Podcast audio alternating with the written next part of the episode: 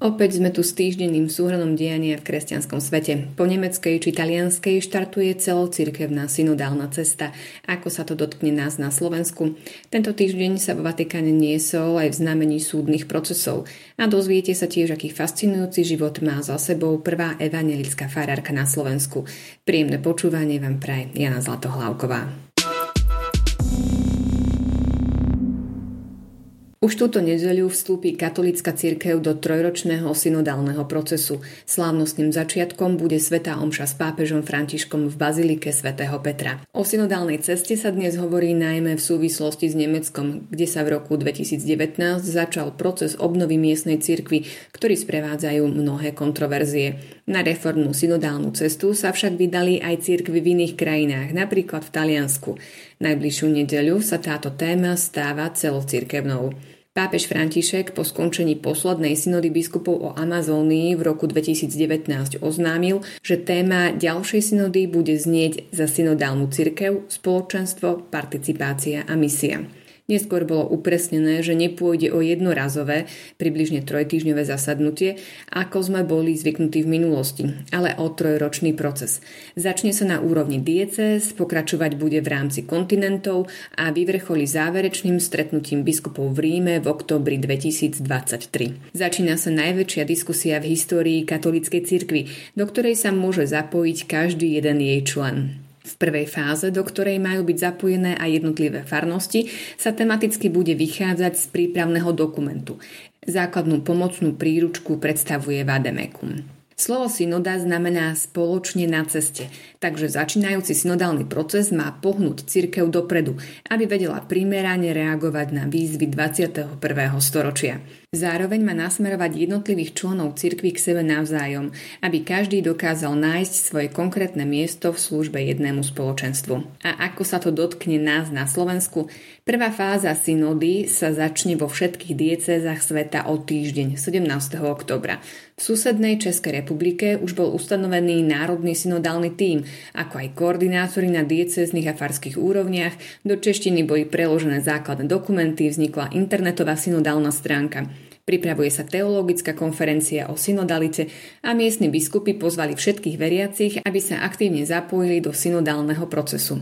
Na Slovensku je zatiaľ ticho. Na internetovej podstránke, kde KBS v minulosti zverejňovala informácie k jednotlivým synodám, sa k začínajúcej synode zatiaľ nenachádza žiadna informácia. Prvou lastovičkou je zatiaľ len diskusia v televízii Lux, kde o tejto téme rozprávali predseda konferencie biskupov Slovenska Stanislav Zvolenský a hovorca KBS Martin Kramar.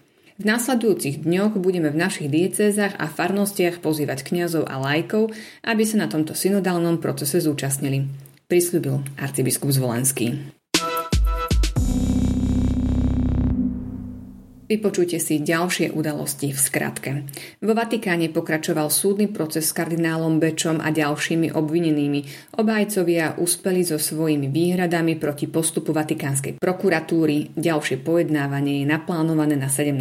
novembra. Nemecká synodálna cesta má za sebou druhé plenárne zhromaždenie, ktoré vyvrcholilo chaosom a predčasným koncom. Reformný proces cirkvy v Nemecku kritizuje už aj kardinál Walter Kasper. Za posledných 70 rokov bolo v prostredí francúzskej cirkvi sexuálne zneužitých 330 tisíc maloletých osôb. Vyplýva to zo správy, ktorú zverejnila nezávislá vyšetrovacia komisia. Je to horšie, ako sa čakalo, vyhlásil predseda francúzskej biskupskej konferencie. Je to hamba cirkvi, reagoval pápež František. Vatikánsky súdny tribunál uzavrel prípad sexuálneho zneužívania v malom seminári Pia X. Oboch obvinených kňazov oslobodil pre nedostatok dôkazov a premlčanie niektorých skutkov. Rok trvajúci súdny proces sa prvýkrát v histórii zaoberal sexuálnym zneužívaním priamo na území Vatikánu.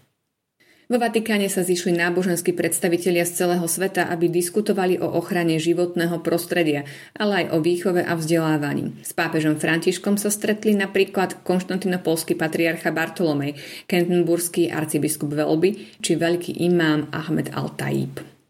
Pápež František prijal nemeckú kancelárku Angelu Merkelovú. Počas oktobra sa stretne aj s arménskym prezidentom, francúzským premiérom, juhokorejským prezidentom a napokon aj s americkým prezidentom Bidenom. Slovensko navštívil najvyšší predstavený rehole Dominikánov Gerard Francisco Tomoner. Prešovský grecko-katolický arcibiskup Jan Babiak sa uzdravil z ochorenia COVID-19.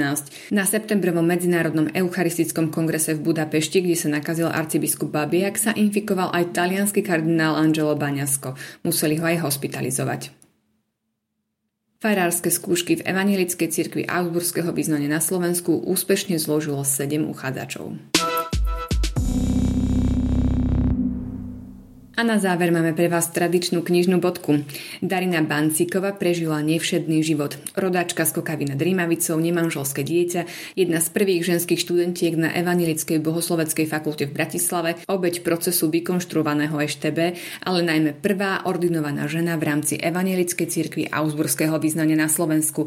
Pri príležitosti 70. výročia tejto udalosti vyšli v druhom vydaní Bancíkovej spomienky. Píše, myslím si, že vtedy málo kto hľadiel vážne na moje štúdium. Typická je poznámka biskupského tajomníka, keď mi vo štvrtom ročníku povedal Mysleli sme si, že ste sa prišli na fakultu vydať, ale teraz vidíme, že to myslíte vážne. Koniec citátu. Vancikova po skončení štátneho zákazu vykonáva cirkevnú službu pôsobila až do dôchodku v rázovitej novohradskej obci Veľký Lom.